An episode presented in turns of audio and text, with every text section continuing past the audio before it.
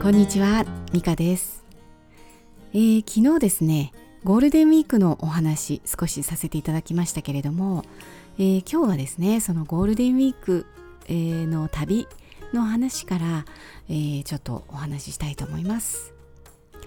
えーゴールデンウィークというのはですね、まあ、4月の下旬から5月というのは1年のうちでも最も気候がいい時だと思っています。秋もね私すごく好きなんですけれどもなんかこう緑が生命力を持ってねパーッと伸びていくっていう様は、えーなんとなくやっぱり心を揺さぶられますよね、えーパワーをいただける感じがします。えーさてですね子供の頃からゴールデンウィークっていうのは、えー毎年家族でいろいろなところに旅行に行っていました。えー家族旅行っていうのは幼稚園ぐらいの頃からね、まあ、覚えている頃から、えーそれこそ社会人になってもほぼ毎年行ってたんじゃないかなと思うんですね、えー子供の頃は行き先を決めるのは父でした、えーまあ、小さい頃はねそんなにどこに行きたいっていうのもわからなかったですしまあそうですねもうえー父に言われるかままに行くっていう感じなんですけれども、まあ、父はね旅行会社に行ったりはしません、えーそういうところからガイドブックをね、えーもらってくるとかあ本屋さんでねガイドブックをもらあの買ってくるとかそういうことも一切なくてですね、えー旅行の情報源は床屋さんだったんですね、えー毎月行く床屋さんでねいろんな情報をゲットしてくるわけですよ。ねどこどこの何々がいいっていう今は見頃だとかあそこがいいらしいとかねいつもねなんかよく、まあ、仕事を忙しくしてた人ですのでよくねこんないろんなこと知ってるなと思ってたんですけどもね、えー実はそれは床屋さんからの情報というね、えー床屋さんすごいですよその情報量が。ね、まあもしかしたらね他のお客さんから得ているのかもしれないんですけれどもまあなんか情報屋みたいですよね。はい、でね今考えてみますとその情報がかなり、えー正しかったと思うんですね。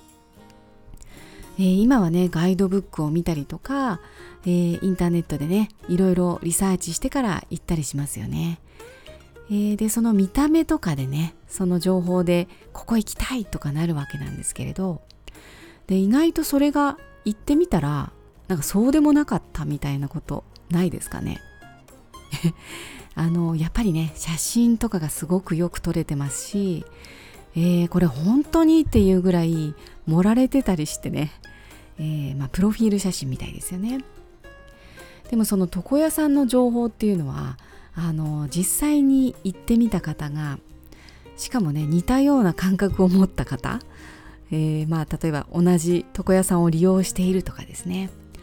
そんな方の情報なので、えーまあ聞いた人にもフィットしやすいということですね、えー確かに良かったみたいになるわけなんですよね、えーそういう生の情報っていうのはまあ行きつけの飲み屋さんとかでもよくゲットしてたみたいです。えー本当にねガイドブックとかに載らないようなニッチな名所とかねよく行きました、えー子供の頃はよくわからなかったんですけれども、ね、なんでそんなとこ行かされるんだろうみたいな感じなんですけれど、まあ、今となれば、えー貴重な思い出です、えーただその家族旅行にも欠点がありました。えー父はですね旅行会社とかね一度も行ったことがなくて、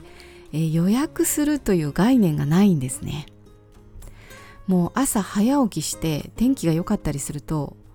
行くぞなんですよね。もうミステリーツアーとか弾丸ツアーみたいな感じですよ。何も分からずに眠い目をこすって、えー無理やり朝ごはんを食べさせられて車に乗らされてっていう感じですね、えー旅行はいつも車でした、えーガイドブックガイドブックもねもちろんありませんのでね、えー父は車のトランクに入っている全国地図みたいのを引っ張り出してきて、えー一人で眺めてそしておもむろに出発みたいな感じです、えー、家族5人でね、えー、父親1人が運転してでナビも誰もできませんのでね、えー、そういう状況の中ででもなぜか迷ったりもせずね、まあ、もしかしたらね迷ってたのかもしれないんですけれど、えー、家族に気づかれないように修正してたのかもしれないんですけれどまあよく連れて行ってくれてたなぁと思います、えー、ちょっと遠出するような時はですね前日に、えー、明日は2時起きだからな山に行くぞみたいな、えー、インフォメーションだけだったんですね、えー、よくね3時とか朝の3時とかに出かけて行ってで現地にもう6時ぐらいに着いちゃうわけなんですよね。でそんな早くに到着してもどこもお店も開いてないんですよ。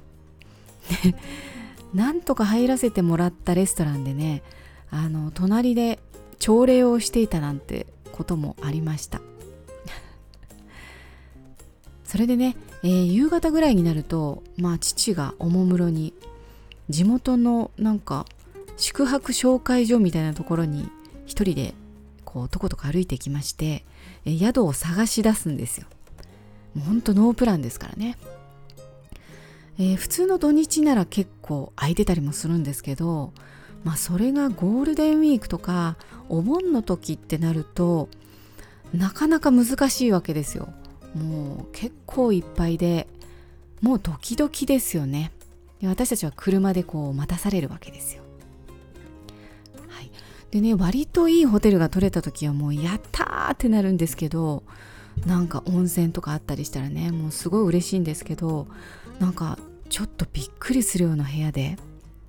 布団部屋っていうんですかね。なんかもう周りの声もガンガン聞こえてなんか下手すると電球がないとかなんかお風呂が小さな家族風呂とかね。あとひどいのがご飯がないけどいい？みたいなところで。とかそれこそなんかこう冷たいご飯とお味噌汁が出てきて、えー、おしまいみたいなね。そんな時もありました。はい。えーとじゃあちょっと長くなりましたのでね。またこれはまた続きは明日。お話ししたいと思います。どうぞお楽しみに。えー、それでは今日はこの辺にしましょうかね。皆さんも素晴らしい一日をお過ごしください。ではまた明日お会いしましょう。ではまた。